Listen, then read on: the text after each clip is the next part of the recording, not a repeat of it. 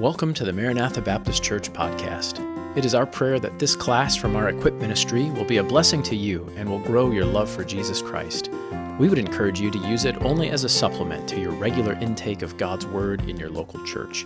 If you need help connecting with a local church, please reach out to us on our website, mbcgrimes.org. Father God, thank you for uh, your help and uh, your love for us and your care for us. Thank you for those uh, requests that have been shared and updated in the Caring Post, and we just ask for your uh, guidance and uh, provision in those areas. And uh, we trust you to do your good work in our lives and the lives of those around us. And I just pray that you'd help us to trust you. Thank you for uh, the book of Colossians and the encouragement it's been to remember who the person of Jesus Christ is and who we are as a people who have been united to Him.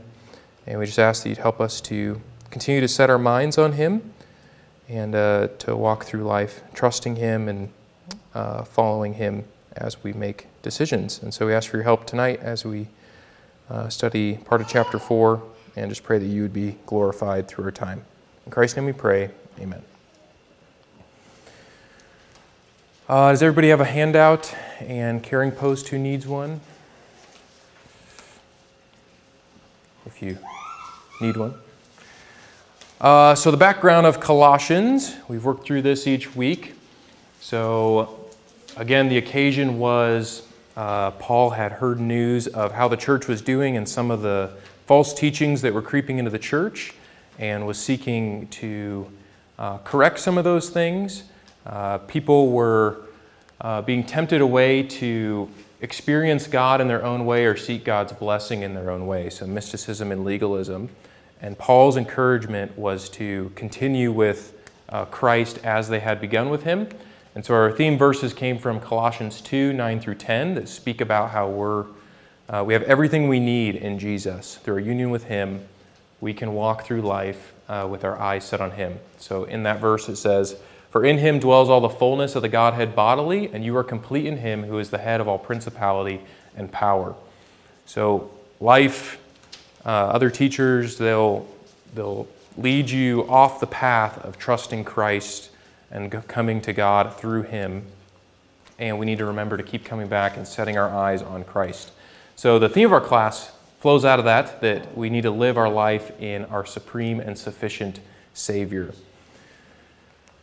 Uh, so we divided the book into two uh, parts. The first part, thinking mostly about uh, who we are in Christ, uh, our position in Him, who God is. So, what we are to think about as believers, and that ended with us setting our mind on things above, not on things of earth. And then the last few weeks, we've been thinking about the preeminence of Christ in Christian living. So, now that we are thinking correctly about who God is and we're thinking about Him, and not serving ourselves, uh, we can now live in relationship in the church and then also in our homes and in the workplace. So last week, we didn't quite make it through uh, the rest of the part about uh, the servants and the masters. But the main point of that was that Jesus is the heavenly master, and we're all servants of him. And everything we do in life, we're to do for our master um, out of gratitude to him for what he's done. Uh, so tonight, we're going to be in chapter 4, verses 2 through 6. And I wanted to tell you uh, a little story, uh, kind of how my perspective has changed as I've gotten older. So in Grimes, every spring, I think it is, or summer, I can't remember exactly when it is, they have the Governor's Days. Has anyone ever heard of the Grimes Governor's Days? So I don't know the full story of how they started or whatever, but they basically have uh, like a mini fair or carnival uh, over by the sports complex. Um, so that's just, is that west of here? North of here? Northwest? Northeast? Just northeast of here. Northwest. Perfect. I know which way it is. I'll just keep saying all of them until someone gives me the right answer. Uh, and it's super fun. And as a part of that, they have a parade where there's a bunch of floats that go around. So it's mostly people and vehicles uh, small businesses, and then like the sheriff's office has one, the fire department has one, and it's usually it usually takes them like an hour and a half for everybody to go past, and they just do it down Main Street. As a kid, I remember going to parades and just being like awesome, and they're throwing you candy, and you get all this free stuff, and there's people dressed up, and you know it's just like this happy sunny day. But as a parent, it's like about to rain. I'm trying to keep my kids from getting run over as they run out to grab candy in the road. trying to keep them from like running away uh, or, you know, whatever, just getting lost in the crowd. And so parades are really fun as a kid, but once you're like responsible for people, it just kind of changes your perspective about stuff. So I've just been reflecting on that, how especially from childhood to adulthood, how your perspective changes on so much. And uh, yeah, I, I, just see it a lot with like my kids just enjoying everything, but I'm like, you're gonna die, don't do that, you know, and they're just having a blast. So it's fun, but they almost give me a heart attack all the time. Uh, but yeah, I think in uh, a similar thing can happen in our Christian life where as we mature in our Christian life, our perspective changes about things. Uh, so, an example would be if I were in prison right now, I would send you uh, a message or a letter, or however they let me communicate, saying, Pray that I would be released from prison. so, that's just like a normal thing. Is like, I don't want to be in prison. You know, pray for me to be, be released from prison. So Paul is in prison and he asks for a different prayer request. He's going to mention how he's in chains in these verses, but instead of saying, Could you pray that they take off my chains and let me out through the open doors? He says, Pray that I have open doors to share the word, to share the gospel while I'm in chains. So it's just like a completely different perspective on life. And I think that happens as we mature and grow in our walk with the Lord is uh, you know the things that, that maybe used to concern us or maybe used to be uh, fun or pleasurable or the things we'd seek after begin to change to be the things that God wants and the God, things God uh, prioritizes. So in these verses, Paul's going to ask uh, that, that they pray earnestly for him that he would have open doors for the gospel. That's his primary concern, writing to a body of believers. And Paul believes in the power of prayer. And he could say, Would you please pray that I could be released from prison? It wouldn't be a bad prayer, so that I can go and plant more churches or reach more people for Christ. But he, he trusts that God has him here. And even in the midst of it, he sees his priority as needing to go and share the gospel, not get out of prison. So, as we've worked through these chapters, uh, chapter 3, the beginning of it, really pointed to how we're to live the Christian life, what our minds are to be doing. Our minds are to be set on things above where Christ is seated. And so, as we get into these verses, we see as we more and more think about Jesus and less about ourselves and think about who God is more and more, I think what we prioritize will change, and therefore what we pray for will change, and what we ask for prayer will change. And again, it's not bad to pray for other things, but what does Paul call on them to pray for in these verses? What does he prioritize in his ministry? So I think the main point of the text that Paul's encouraging them for is yes, to pray for him but he, the second part, starting in verse 5, is that he wants them to be able to show the world what Jesus is like. He wants them to walk in wisdom. And so it's this progression that he shows here that when we're, when we're thinking about the Lord, when we set our mind on him, we've set our life to seek after him, to seek after the things above, then uh, these relationship issues uh, will come together. Uh, our conflicts with other people uh, will still hurt, but it'll be less personal because we're trusting the Lord with it and we don't have to die on every hill uh, in our relationships. And then here, as we think about what priorities do we have in life, uh, we seek to share the gospel as God provides open doors. So, as we read through this, I think we'll just read it all to start with because it's only a couple verses. Uh, just listen to uh, the strong language he uses and what he's prioritizing uh, as he asks for prayer. So, uh, Colossians 4, verse 2 Continue earnestly in prayer being vigilant in it with thanksgiving. Meanwhile, praying also for us that God would open to us a door for the word to speak the mystery of Christ, for which I am also in chains, that I may make it manifest as I ought to speak. Walk in wisdom towards those who are outside, redeeming the time. Let your speech always be with grace, seasoned with salt, that you may know how you ought to answer each one. So, again, you know, Paul's coming to the end here and he's, he's asking for prayer for gospel opportunities and not necessarily his own physical release from prison. So we want to show the world what Jesus is like, and Paul uh, kind of outlines three ways of how we can do that in these verses. So I'll just give you all of them. So in verses 2 through 4, uh, he invites the Colossian believers to pray. And so his prayer request is that they would, or his request to them is that they would continue earnestly in prayer, being vigilant in it with thanksgiving. So he uses repetition there of similar ideas with earnestly and vigilant. I think those are two words that would be rare to describe our personal prayer lives. Uh, it's hard to be earnest and vigilant in our personal prayer lives.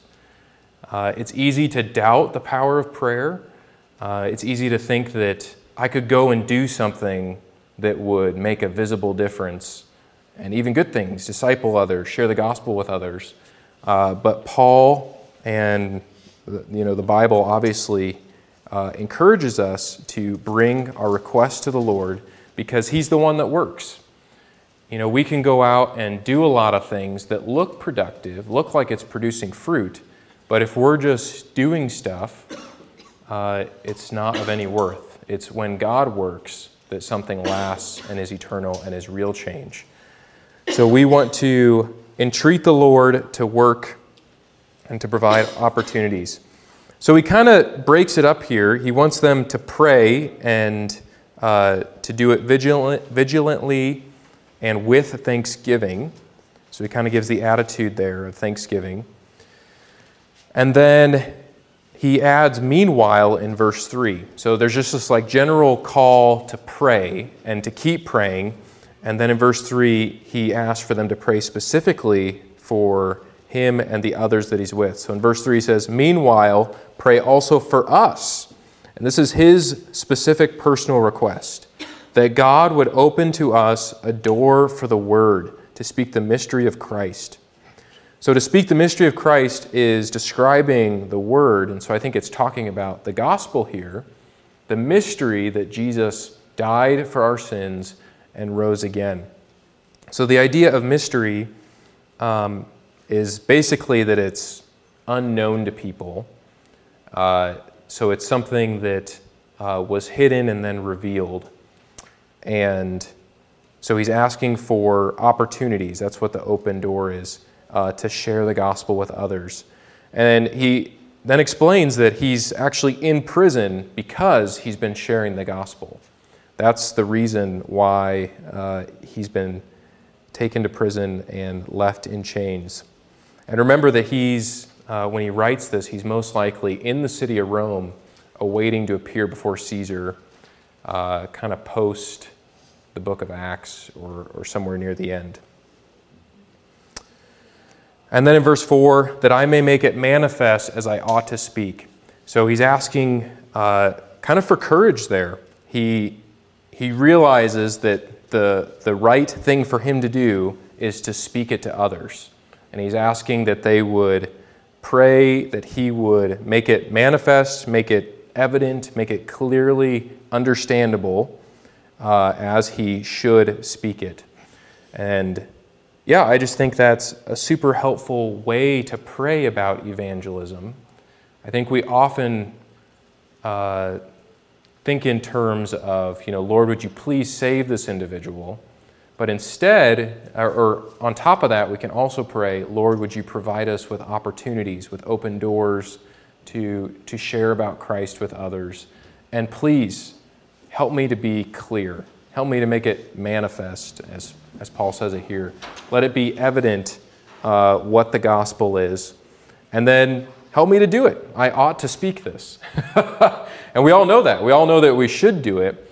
And that's the right thing to do. But doing it is often hard in the moment. And so I think this takes a lot of the pressure off of us because Paul recognizes that his responsibility is not to make open doors. Um, his responsibility is to speak the gospel, to make the gospel message evident, and not to save anybody or, or to, you know, make up opportunities, uh, but to seek the Lord's guidance in having open doors. So I think this is a great prayer request that we can pray for each other. And uh, yeah, it's, it's one of the, a, good verse that if you pray scripture for other people in the church or your family or different things like that, this would be one to kind of highlight for that. Uh, any thoughts on verses 2 through 4?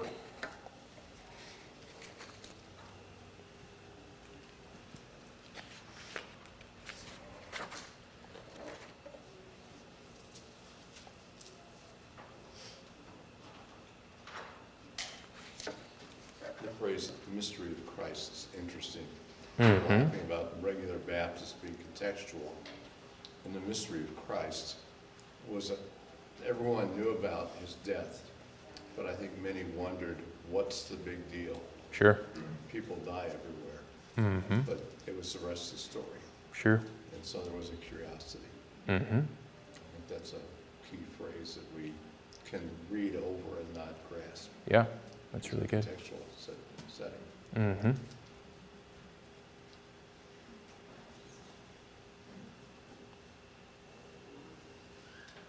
Yeah. I like Carrie? the, I think the Pastor passed, um, pointed it out, because I only heard it here, seasoned with salt, uh, like your speech, be always with grace, seasoned with salt, that, Mm-hmm. um, you may know how you ought to answer, and I've always heard seasoned with salt, like, as bitter, like, and, Hmm. no, no, no, it's, things taste good with salt. Right. It doesn't say doused with salt, it's, Yeah. you know, like, Dipped in salt. right? Yeah. That's really good. Mm-hmm.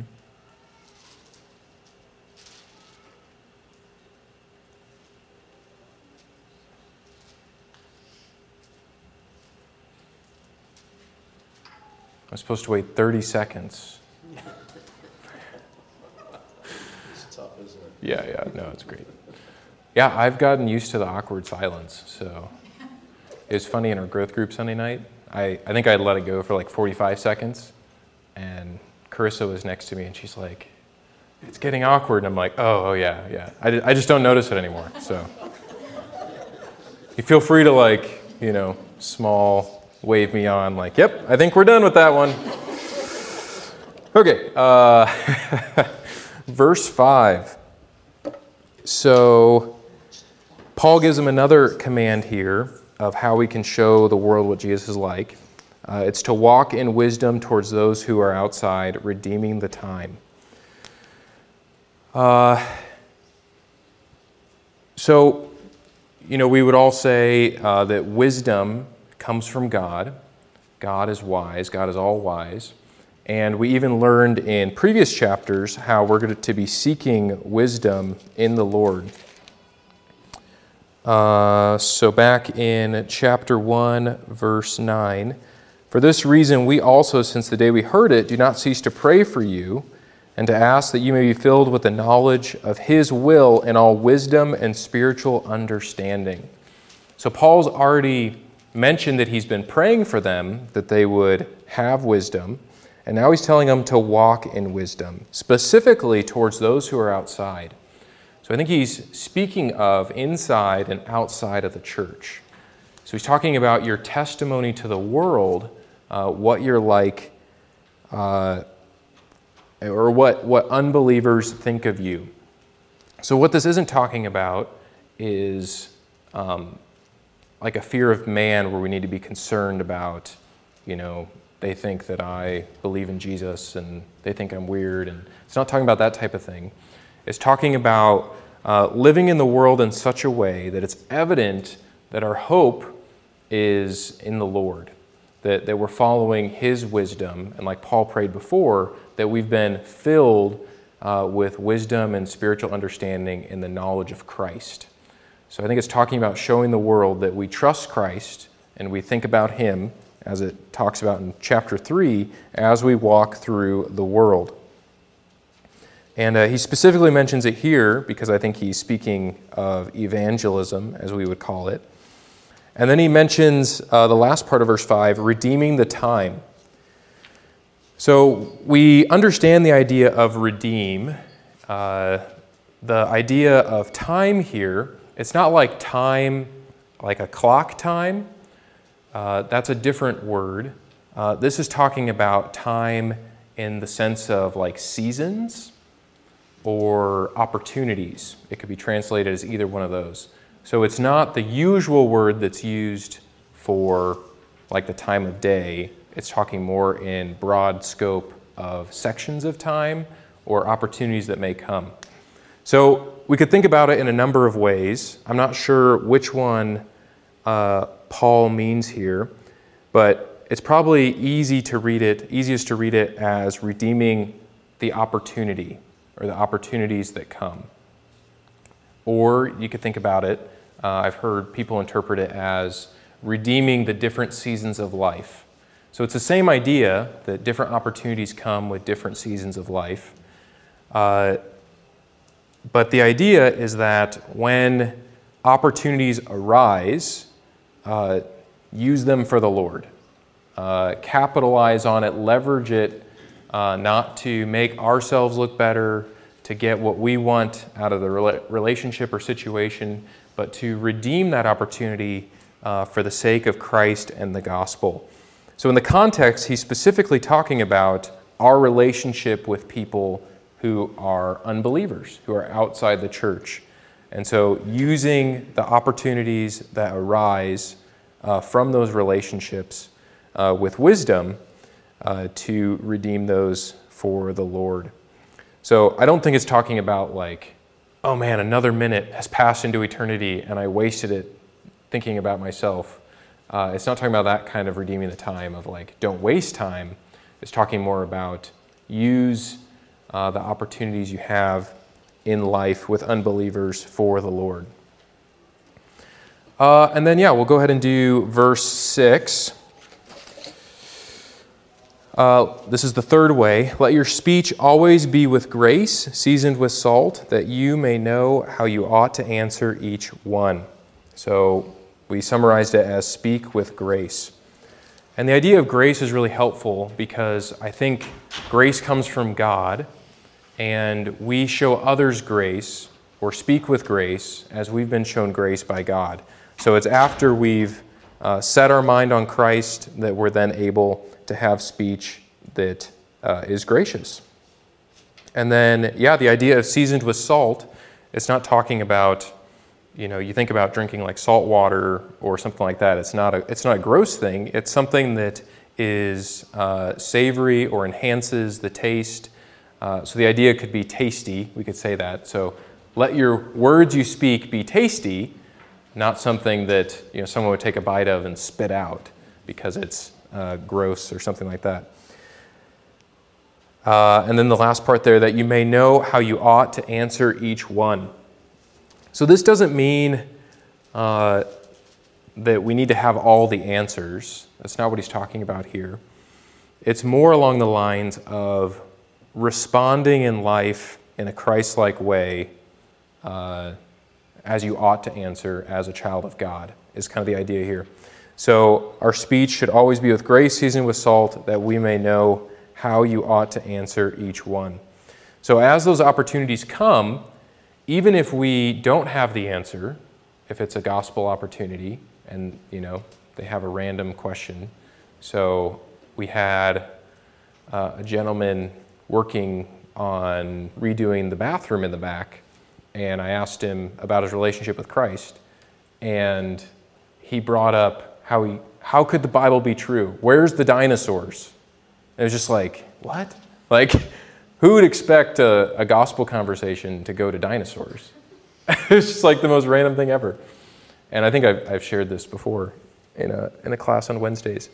But it was, I did have the answer, which was like the funniest thing ever, uh, because who just has where dinosaurs are in the Bible on the top of their head? But I had just written like the parent take home sheet for the kids that Wednesday night, and they were talking about dinosaurs.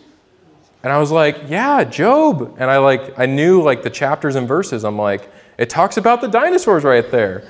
And like I even told them like what type of dinosaur they think it is and stuff like that. And so that was the Lord's timing and all of that. But even when we don't have the answer, it's not uh, something scary. It's something that we can say, I would love to find that answer with you or to find someone that has the answer and uh, seek to get them answers as we're able.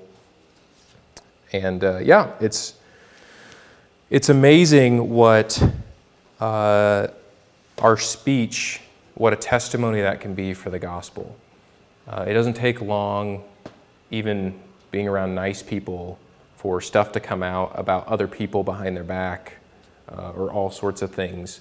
And so Christ really does change our hearts, and our words come from our hearts. And so when we're, we're trusting in Christ, thinking on Him, walking with Him, uh, the, the abundance of our hearts as it comes out our mouth will be gracious. It, it'll be from uh, an abundance overflowing of thinking on Christ.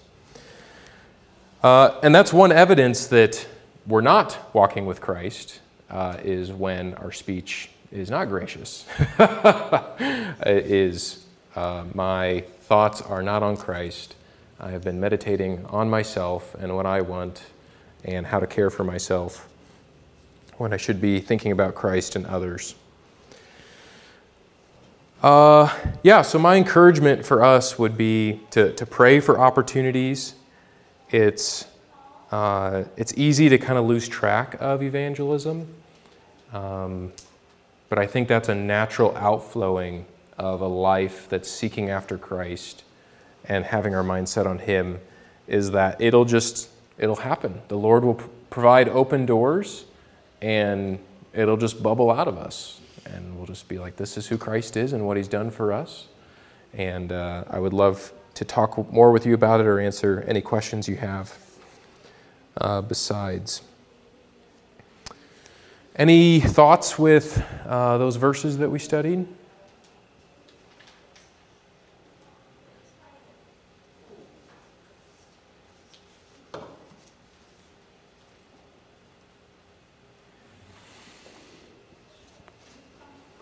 Well, I'm tempted to just stop so we can pray, but I have one last thing to talk about. You got something, Dell? I was going to tell you one story. Yeah. Why is first, I was saved when I was 10, Mm-hmm. but I didn't really grow till, for some time. Contextually, that's another story, but I remember when I began to grow spiritually, and we were in a church where we went out on visitation, and we were told, now, if you can't get them saved in five minutes, go to the next house. Hmm. And it was not a relationship issue at all. It was more like putting a notch on your belt because Sure. you, you convinced somebody it's a relationship, it's developing, Right, showing compassion and grace. right, right. And usually that takes place over time. Yeah, and we get confused about what um, our role is and what we need to do oftentimes. Mm-hmm. That's really good. Yeah, you think about Paul sitting there in chains, and I don't know. I, I just think of him as like scheming, like, all right, when are they going to change the guard? Like, like I, I'm excited to share the gospel with another guy, and I don't know. It's just he, you're stuck with Paul for however long. That, had to be an experience. When you made that point earlier about him not praying to get out of the chains, Yeah, I said, well, he did get out of chains before, but right. this time he realized probably his greatest audience was in chains. Yeah, yeah, exactly. Captive audience. That's awesome. Well, next week we'll finish Colossians, and there'll be a little bit more material to cover next week. So I wanted to talk about something uh, that is correlated to this. So if you turn to Revelation chapter 1, uh, yeah. So in Revelation, well, well, the book of Revelation is written to churches in Asia, and it lists seven specific churches. And it's interesting that it doesn't list uh, Colossae. The Colossian church is not mentioned. So, like Ephesus is there and Laodicea. Um, so, Laodicea is mentioned in Colossians as uh, make sure that you read their letter and have this letter read with them. And so there's kind of a question of why, why isn't uh, Colossae mentioned in Revelation? Well, the message of Revelation is uh, throughout the book, it kind of gives a broad scope of like whoever is listening to this, listen, even though I'm talking to this specific church in this section. So only chapters 2 and 3 are written to specific churches. Um, so this, I, I, can't remember exactly when Revelation was written. Maybe somebody would remember that right off the top of their head. But it's like 30 or so years, I can't remember exactly, after Colossians was written. 90s. In the 90s? When was Colossians written? Was it in 60 something? So yeah, it's about 30 years later. And um, so this is your last thing here. That's your blank, Revelation. So there's this really cool picture given in chapter 1 uh, that I want to read through. And then we might look at some of the, the other churches' messages. So this is 30 years after Colossians was written. So they've been instructed to kind of change their thinking about things and live for Christ in Colossians. And then 30 years is a long time in the life of a church. A lot can happen. Uh, people move on and, and things like that. But uh, it's just a helpful perspective of who we are in the church and Christ's uh, location to us in the church. So let's look at chapter 1. Um, and let's jump down to verse 4 in Revelation. So, John to the seven churches which are in Asia, grace to you and peace from him who is, and who was, and who is to come, and from the seven spirits who are before his throne, and from Jesus Christ, the faithful witness, the firstborn from the dead, and the ruler over the king over the kings of the earth. To him who loved us and washed us from our sins in his own blood, and has made us kings and priests to his God and Father. To him be glory and dominion forever and ever. Amen. Behold, he is coming with clouds, and every eye will see him, even they who pierced him, and all the tribes of the earth will mourn because of him. Even so, amen. And then we have the words of Jesus I am the Alpha and the Omega, the beginning and the end, says the Lord, who is and who was and who is to come, the Almighty. So uh, we're kind of getting a glimpse um, of what John is seeing. And I can't remember if he says that at this part, but he's having a vision of, of heaven and seeing uh, what's taking place uh, with Jesus and the situation around him. So he's going to describe seven lampstands, which are the churches in Asia, and he's going to describe uh, seven stars or angels, is what the New King James calls them. And that word just means messengers. So uh, there's a question of is it actually like what we would think of as angels, or is it uh, like the, the pastor of the church? So I tend to lean toward it being the pastor of the church. Uh, but look at how the Lord is in relation to the churches. So in verse 9, I, John, both your brother and companion in the tribulation and kingdom and patience of Jesus Christ, was on the island that is called Patmos for the word of God and for the testimony of Jesus Christ. So he's in exile for his uh, for following Christ. Verse 10.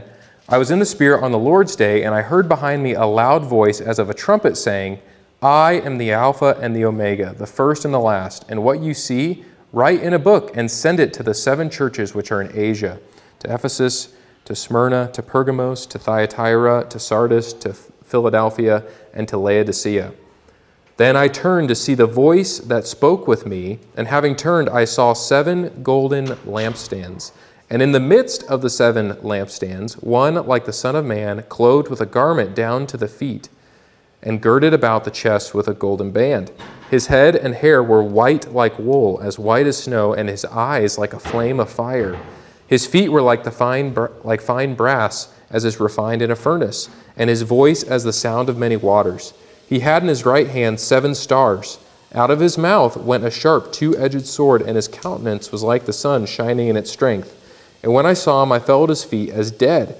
But he laid his right hand on me, saying to me, Do not be afraid. I am the first and the last. I am he who lives and was dead, and behold, I am alive forevermore. Amen. And I have the keys of Hades and death. Write the things down which you have seen, and the things which are, and the things which will take place after this the mystery of the seven stars which you saw on my right hand, and the seven golden lampstands. The seven stars are the angels of the seven churches, and the seven lampstands which you saw are the seven churches. So we get this glimpse into heaven of uh, Jesus walking amongst the lampstands, which represent the churches. And so I think this gives us uh, the sense of Jesus' interaction with the church that he's very near, he's attentive, he's uh, judging what's going on uh, within the church and being uh, watching over us, is essentially what it is. So then uh, the descriptions are kind of crazy, and I don't fully know what to make of all of that. Uh, I think lots of them are figurative to describe the fierceness of his appearance. Um, so it's meant to help us fear the Lord, to have a healthy respect of Him as the, the head of the church um, as we seek to live life in the church. So now he's going to write to each of the seven churches.